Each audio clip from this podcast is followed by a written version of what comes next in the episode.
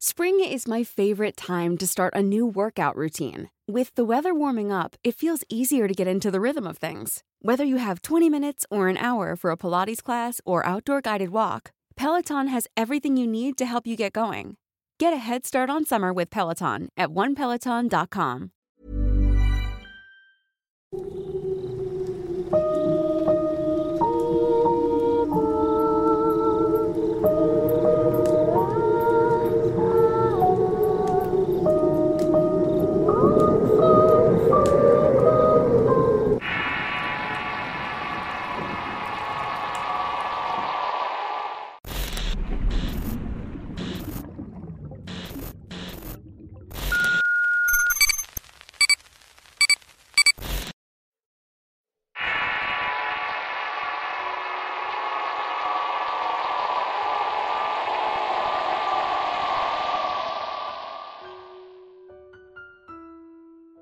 Todo inició una noche que parecía común.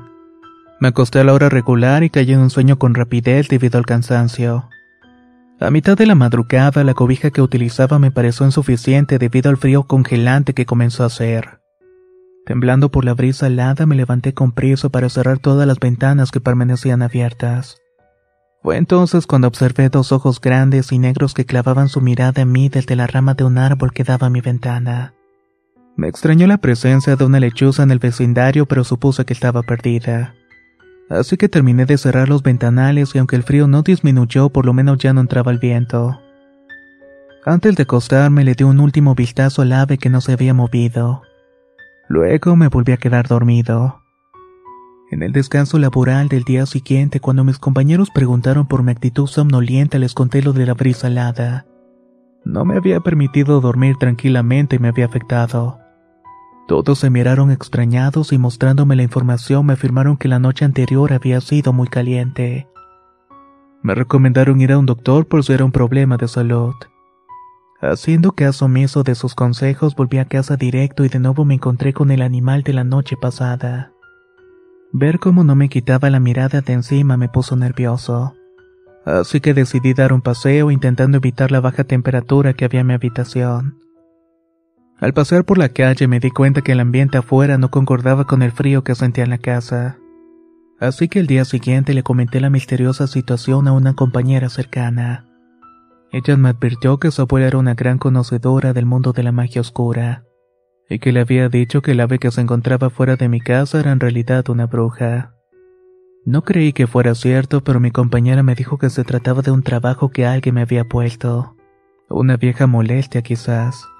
Decidí que el animal ya no estaría esa noche frente a mi vivienda y volví con tranquilidad.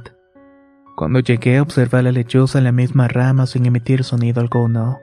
Cerré la ventana y pasé la cortina esa noche deseando dejar de sentir su mirada. Así como ese condenado frío que me estaba asfixiando.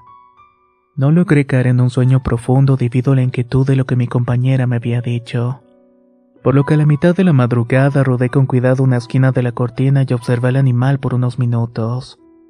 La lechosa cambiaba la dirección de su mirada de vez en cuando, pero lo que hizo que mis piernas se congelaran y que el corazón sonara como si se me iba a salir en ese momento fue cuando observé una leve transformación de su pico en nariz.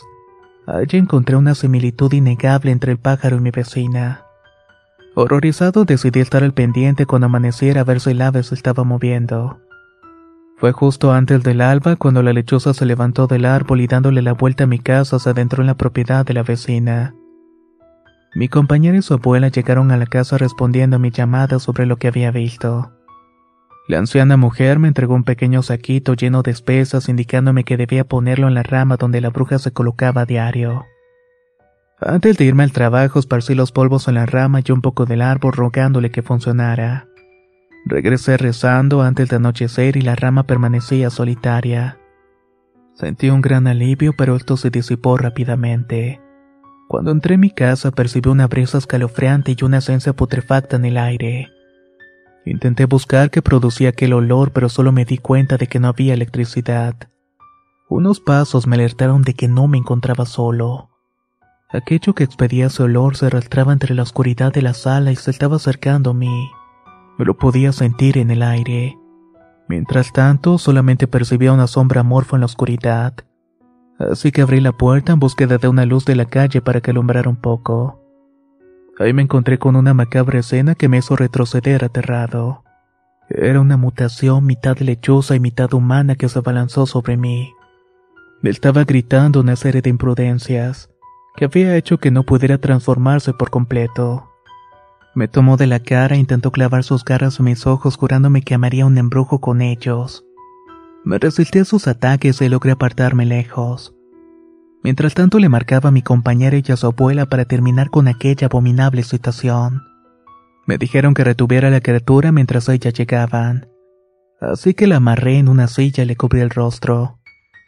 La anciana se quedó a solas con la bruja y toda la calle se llenó de alaridos espeluznantes de la bruja.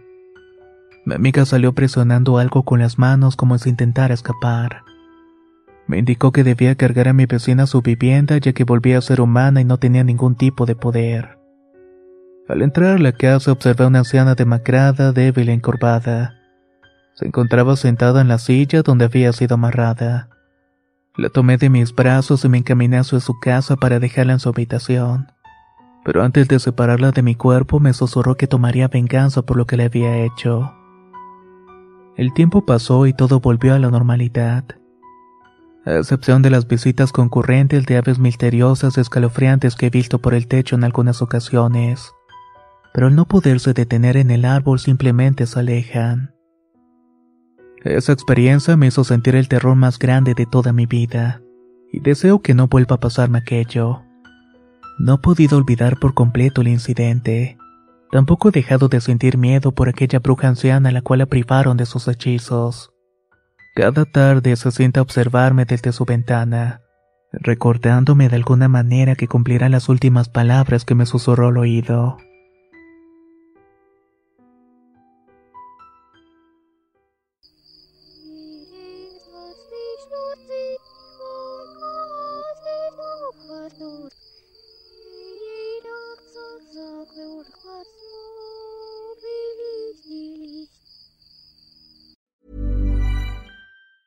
Planning for your next trip?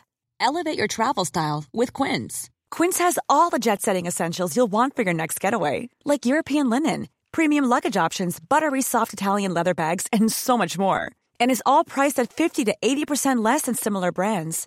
Plus, Quince only works with factories that use safe and ethical manufacturing practices. Pack your bags with high-quality essentials you'll be wearing for vacations to come with Quince. Go to quince.com slash pack for free shipping and 365-day returns.